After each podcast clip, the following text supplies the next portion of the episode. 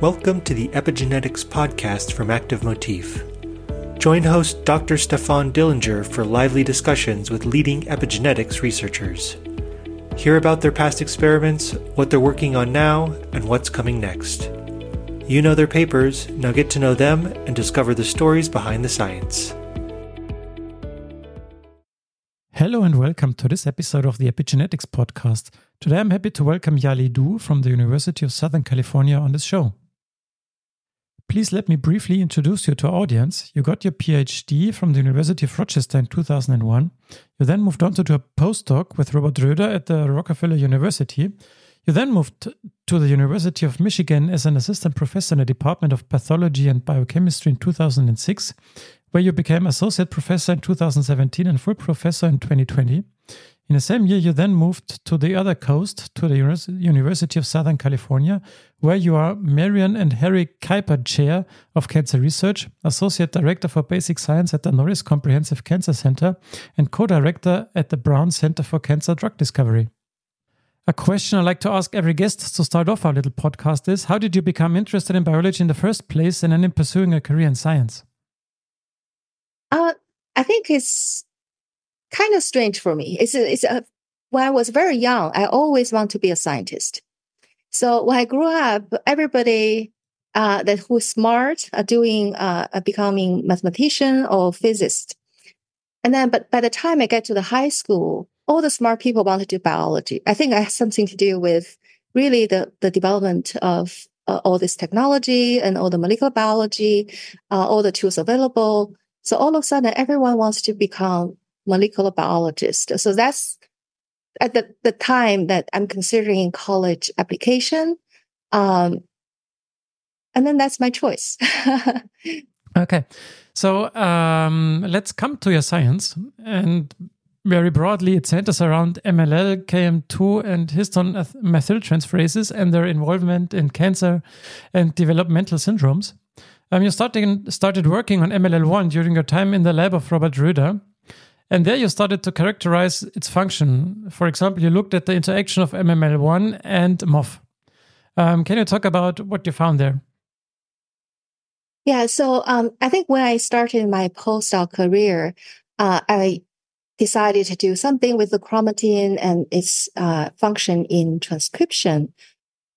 So at the, at the beginning, I tried to work on Polycomb because at, at the time, Polycomb was just discovered to be a histone methyltransferase. But then Bob Roeder told me that it's so hard to study transcription if you study a repressor, right? Because there's so many things can go wrong.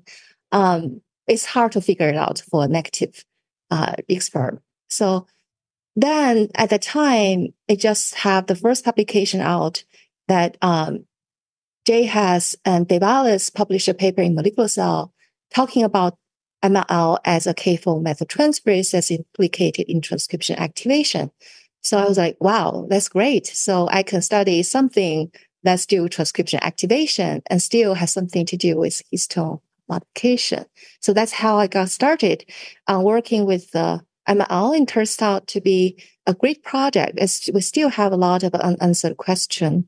So back then, um, because it's Bob Roeder's lab that everybody study uh, start from alchemical purification. So my job is to purify the ML complex. Uh, so I learned how to do conventional chromatography and tried many, many different uh, fractionation, tried to get the complex. Uh, in the end, we actually I got successful by tagging the protein WDR5, which is conserved in mammalian and yeast uh, SET1 complex.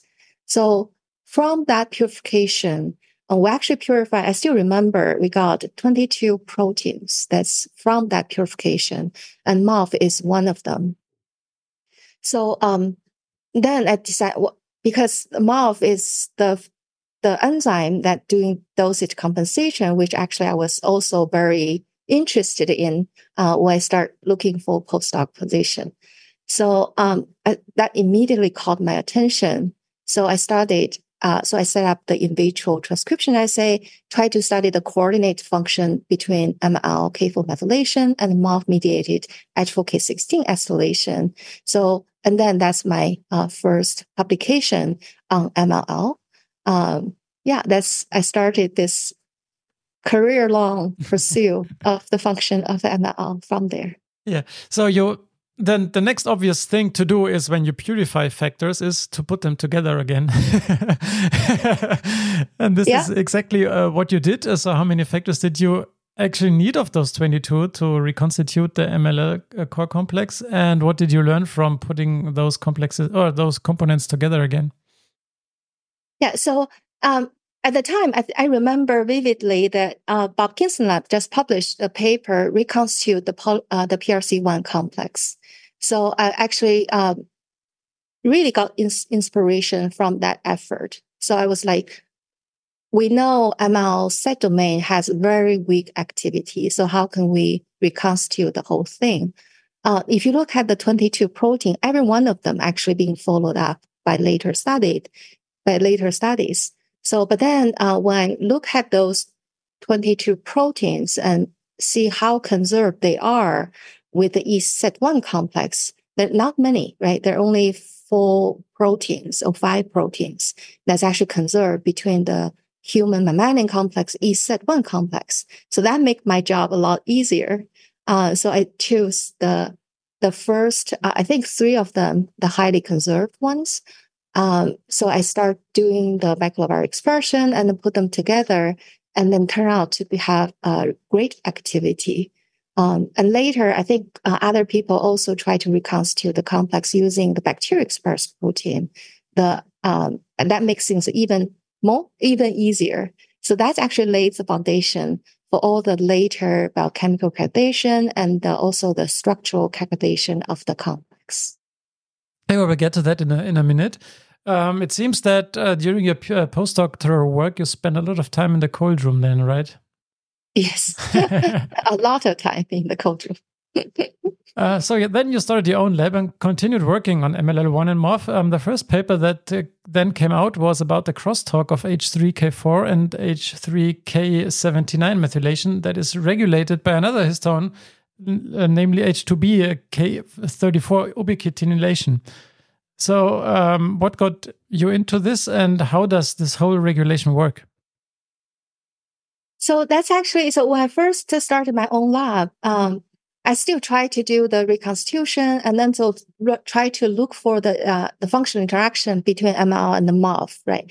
So uh, I have a great tool and know how to reconstitute complex activity. So that's how I started with the MOF complex because the MOF complex that interact with ML WDR5 is very different from the dosage compensation complex. So uh, I, I got interested in what's the difference between this non-canonical MOF complex and then canonical MOF complex. And how can I, uh, if I can reconstitute this non-canonical MOF uh, complex and try to see if it has any activity that's different from the canonical one. So, um, long story short, so that got us into a lot of interesting uh, ideas. Um, one of them is like the non-canonical uh, uh complex does not have the protein MSL2, so which has been suspected to be a has E3 ubiquitin ligase activity. So that's how it, we got started. And we realized that that activity is not on H2B uh, K120. Uh, so we started to look for the new activity of that, um, that E3 ligase. So, and then, um, so everything has to do, uh, start with the biochemical calculation. I'm really proud of that work. Yeah, can you go in into more details about that? Yeah, so um, I think after we, we find the activity is different, and then and that's tied back to our um, our work with ML because we know the H2BK120 can stimulate ML activity. So what happens to uh, H2BK34? Does it really uh, stimulate ML activity as well? And turns out it, the answer is yes. And also another another uh, interesting finding we have is that um, the HBK120 or K34 uh, dependent activation of ML only happens to ML or some other uh, ML family enzyme, not to all of them. So there's actually that's the first time people show that different MLs can respond differently to the histone crosstalk. So I think that's the major finding of that work. That is, the ML3, for example, cannot be stimulated by H2B K120 or K34 ubiquitination. On the other hand, ML1 can. So that actually lead to uh, the question that what differentiate different ML proteins that they seems to be similar, right? They all methylate HCK4, and yet they are regulated differently by uh, the H2B ubiquitination. So, how are they, they different? I mean, are they different or are they present in the same cell or are they just expressed in different tissues or how are they all different, those MLL complexes? That's the most fascinating thing. They, they, you, all of the MLL ubiquitously expressed. They are in all the cells. They're pretty abundant. Um, there's three subset of ML family, and, and to each pair they have exactly the same set of the interacting proteins. So on paper, you would think that they have functionally redundant.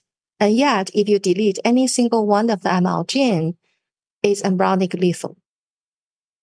So, so I think that's that's a that's a very interesting uh, question that still remain to be answered. What's differentiate them? Uh, you then investigated the therapeutic potential of MLL1 in MLL with um, in MLL of MM401. So this is a small molecule or an, an inhibitor. Um, can you talk about this inhibitor, how you found it, and what it can do finally? Yeah. So let's go back to the my uh, biochemical reconstitution work. Uh, when at the end of my close to the end to, of my postdoc training. So I've, as I said, so I first reconstitute the ML complexes that we only require four proteins together. And then from very early on, I know the protein WDR5 is very special because when we mutate the WDR5 binding pocket with the ML, uh, or at the time, it's known that this binding pocket for his H3 tail um, the whole complex fall apart. So I know that pocket somehow that's involved in ML interaction. And also it's a, it's a, it's a key to really assemble for the assembly of the whole protein. So um, at the time, I so I was on the job market and and kept thinking about what can we do utilizing this information that this interaction is key for the complex to get together. And all of a sudden, I think there's a eureka moment is that we can actually target this pocket to develop something that's inhibit the ML activity. At the time, I d- I didn't know that WDR5 ML interaction is just uniquely required for the ML1 activity, not for other MLs. At that time, I thought this could be something that's a universal uh, inhibitor that's block K4 methylation. That would be really cool uh, as well. So um, by the time I get to uh, University of Michigan, my first job, I immediately start looking for collaborations that can help me to develop inhibitor that block this protein-protein interaction. So um, when I asked around, I said, who should I talk to if I want to get this done? And everyone basically said, if you want to get this done, the best person you need to talk to is Shaomeng Wang, is a medicinal chemist at the University of Michigan. So we actually started our over a decade collaboration um, targeting the ML WDR5 interaction. And we published the first inhibitor, I think, in 2014. Uh, that's uh, still, I think that's the most specific inhibitor that targeting this protein-protein interaction. So during this process, then we realized that this interaction is uniquely required for ML1. Because when we do the reconstitution for other ML complexes, uh, ML2, 3, 4, and SET1A, SET1B, none of them actually absolutely require WDR5 uh, to get uh, the to be act, fully active.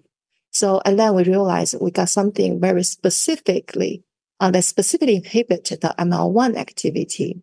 That give us a lot, a, a great tool actually to study the function of ML1 in different uh, biological context. And how is this connected then to, to, to the leukemia? Because those um, mutation probably will then cause some overactivity of the MML, then, right?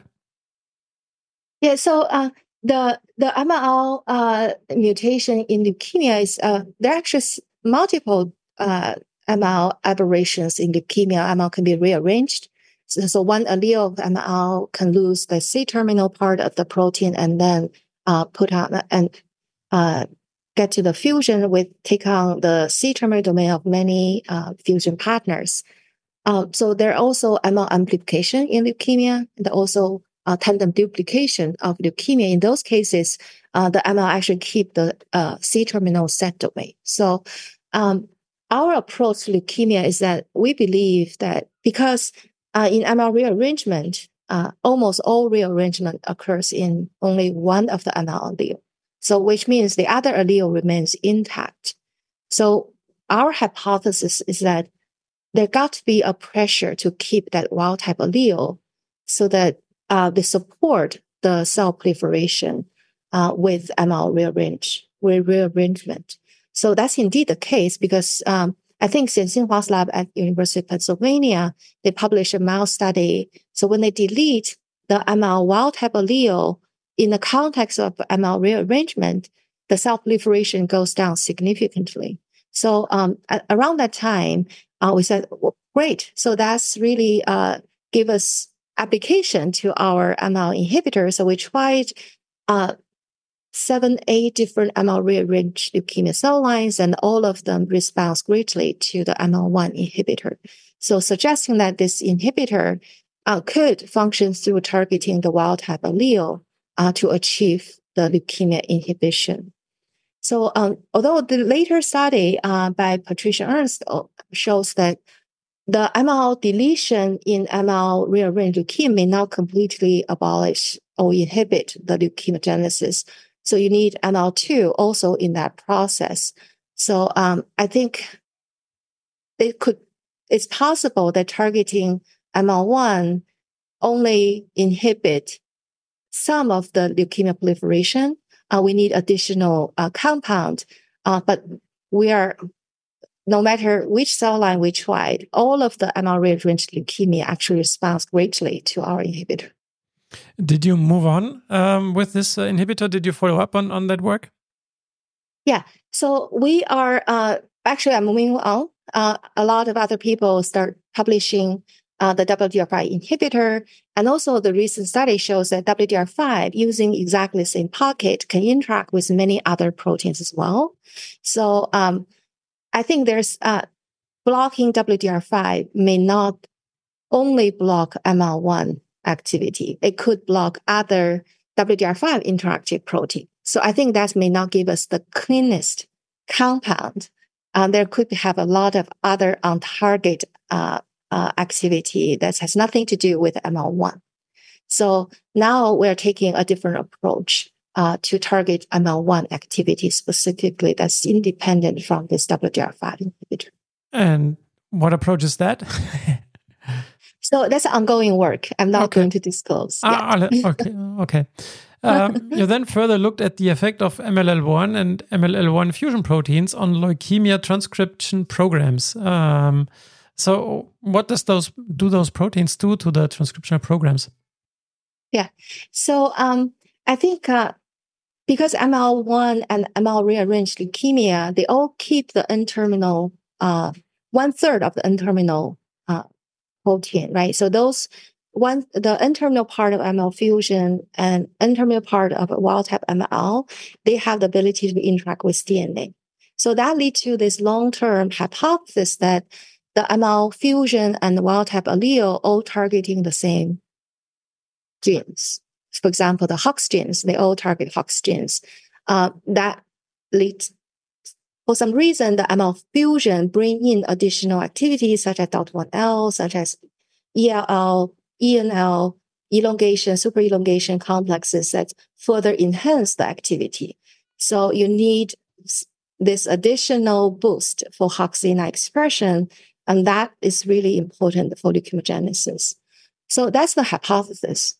But when we look at the ML binding site with ML fusion binding sites that's published by uh, Scott Armstrong's law, we actually see only one third of them localized to the same genes. So two thirds of the uh, ML wild type targets are very different from ML fusion. So that has not been uh, really uh, mentioned or uh, discussed uh, in the field. So the ML wild type and ML fusion could do very different things. So what contribute to their uh, localization and targeting is still open question. Okay. So one thing that is tightly connected to transcriptional programs are enhancers.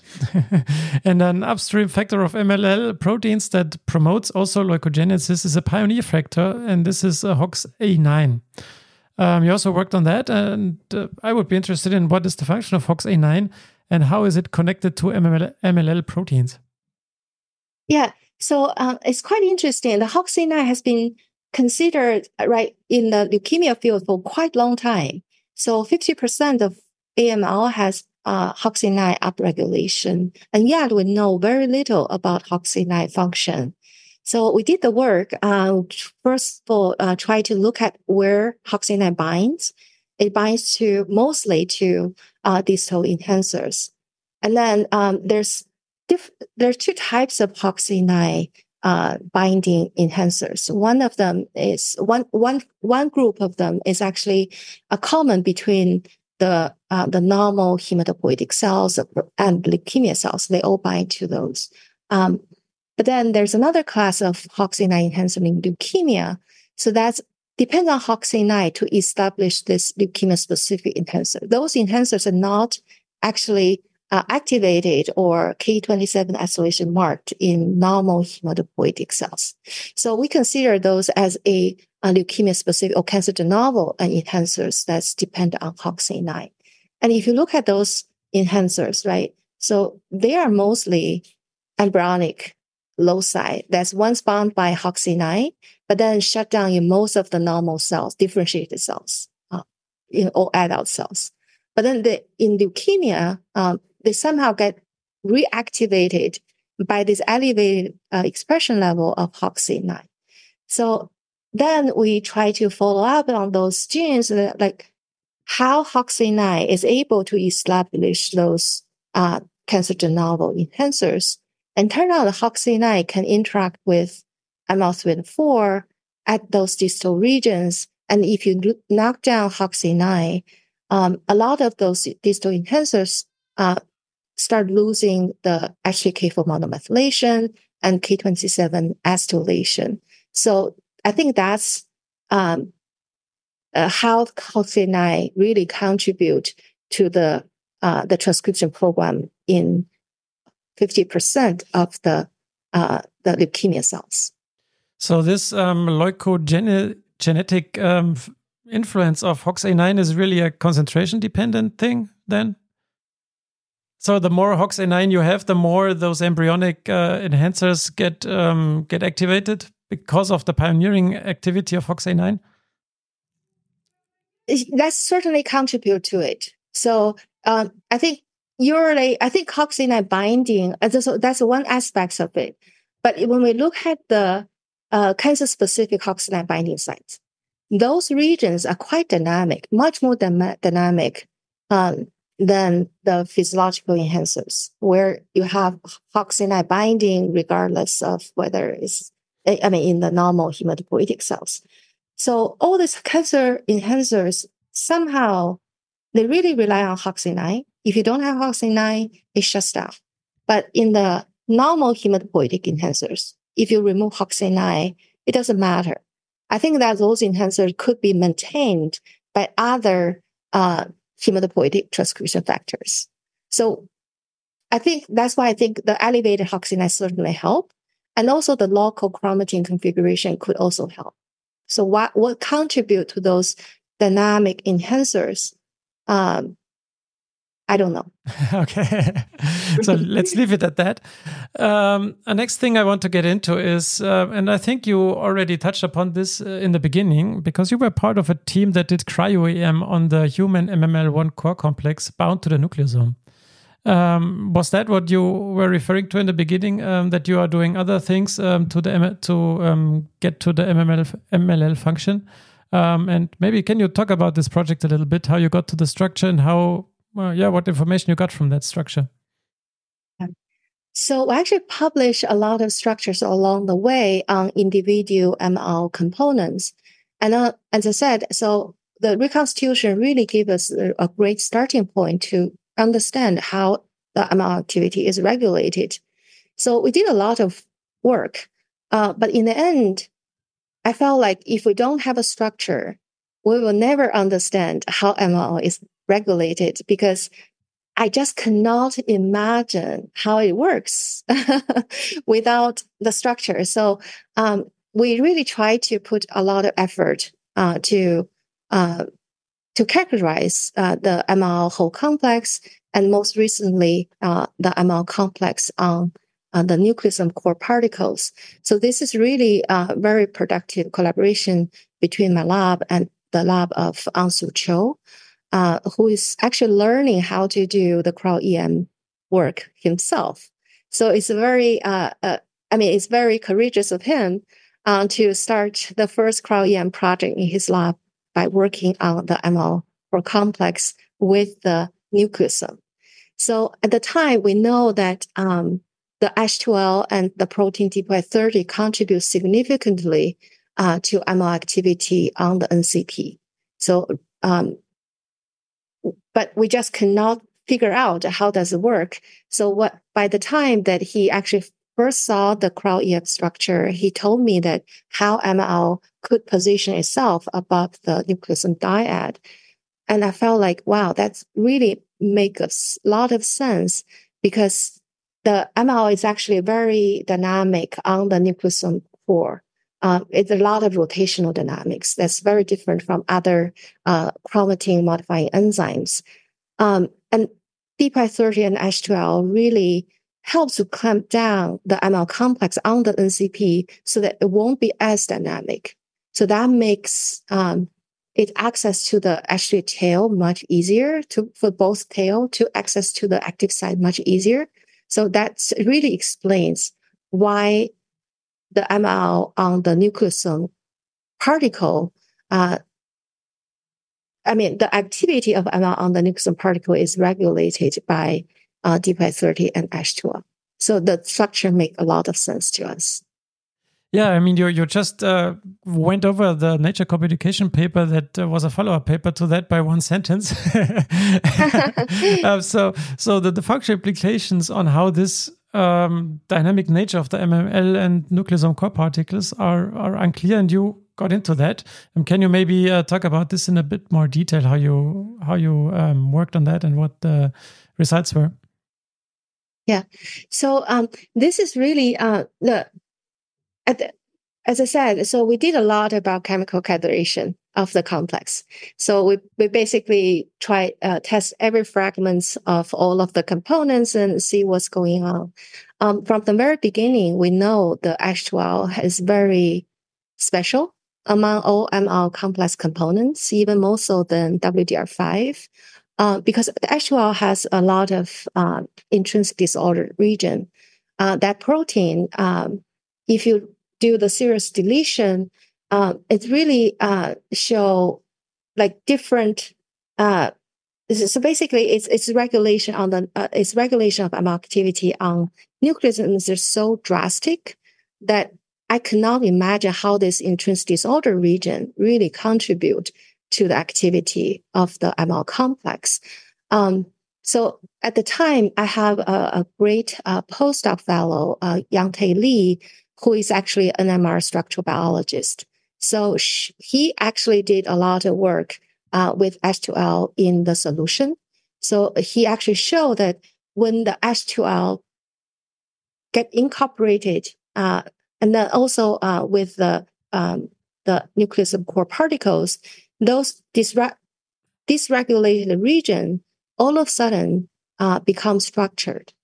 So that gave us the clue that maybe the IDR region, upon interaction with ML, upon interaction with the nucleosome core, um, will adopt a new structure uh, so that allow it to engage in interaction that was not available uh, if nucleosome core is not there. So that's actually got us.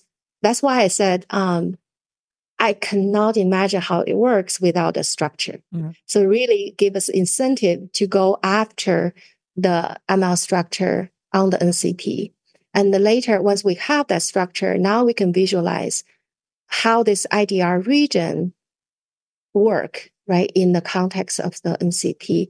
Because upon those interactions, this IDR form a secondary structure uh, that engage in the interactions interface of the nucleosome uh, particle. Um, so that's contribute to stabilize the whole ML complex and try to limit its rotational dynamics of the complex on the NCP. Is this dynamics in any way energy dependent or is it all physics Mm. So I think that ML is very different from other uh, other uh, chromatin modified enzymes. Other enzymes, uh, very rarely you see all this kind of dynamics. So the question is, is really uh, is it functional relevant, right? So that's what we want to know. Uh, but if you look at the distribution of K4 methylation, it's also very interesting, right? You have regions that can do could have only monomethylation. You have regions have trimethylation, dimethylation. And yet, if you test all of the ML family enzymes, they can all do mono trimethylation. Even though kinetic could be a little bit different, but they can all do mono trimethylation, which means if the enzyme bind to a locus long enough, you should all see trimethylation. So if that's the case, why you have monomethylation rich regions, right? Even ML4 they can do trimethylation in vitro and also in vivo too. So then why you have all these regions, enhancer regions have all the monomethylation. So I think there are great uh, localized regulation of ML activity and this rotational dyma- dynamics really make it possible, right? If you think about it, if you push the the binding configuration away from the nucleosome dyad configuration, then only one tail have access to the active site. So for a processive enzyme like ML, that means the capturing of the tail is actually harder. So that makes, that could influence the higher methylation more. So I think that's how you get localized the control. And another thing is the IDR of ASH2L, if you think about it, it only have adopt this secondary structure upon interaction with DPY30, upon interaction with some other uh, parts of the ML complex and also NCP. So how about if you get rid of DPY30, right? Then you don't have the secondary structure of the ASH2L. That means the, the ML complex will become very wobbly on the nucleosome. So that will limit the monomethylation, uh, the trimethylation of the complex. So if you think about that way, then DPY30 mainly bind to the promoter. That's why you see more of a trimethylation. DPY30 bind less at the enhancer. That's why you see more of a monomethylation. So that's one way to explain it. Mm. But is DPY30 the only protein that does this job? That's the question. So you you already said that you don't you don't want to talk about ongoing work. So if you don't want to answer my next question, that's totally fine. Um, so imagine you are due to submitting a grant proposal tomorrow. What you would you have written into that? So um, we actually just got a grant funded. Uh, that's based on our most recent publication in Nature Cell Biology. That's uh, the first uh, calculation of the non-canonical substrate for ML. So that's uh, uh, we are now actually uh, not only in, just interested in the K4 methylation by ML, actually we're looking for additional function of ML in methylating non-canonical substrate. So I think that's really a, a, a open field that so our study on ML methylation of Borealin is really the first uh, discovery of the non-histone substrates. Uh, I believe there are more non-histone substrate to ML1. Uh, so I think that's the direction and then my lab is going to take uh, for the next couple of years mm-hmm. uh, to explore how this non-canonical function really contribute to the role of ML in cancer, uh, in stem cells, um, and in other uh, important biological context. Okay. So for the last 35 minutes, we have been on a journey through your scientific career. Uh, did, we, did we miss something important or would you like to add something? Oh, no, it's really a pleasure to talk to you. Oh, thank you very much. so then uh, I think that's a good point to end this uh, interview. Thank you, Yali, for your time and for being on the show. Thank you so much. Thanks for listening to this episode of the Epigenetics podcast from Active Motif. We hope you enjoyed it. You can find all the mentioned references in the show notes. Please rate, review, and subscribe to our podcast on your favorite podcast platform so you never miss an episode. We'd love to hear from you, so please send us your feedback on Twitter, Facebook, LinkedIn, or via email at podcast at activemotif.com, and we'll give you a shout out in a future episode. For more great epigenetics content, check out the Active Motif blog at activemotif.com forward slash blog. Thanks for listening and stay tuned.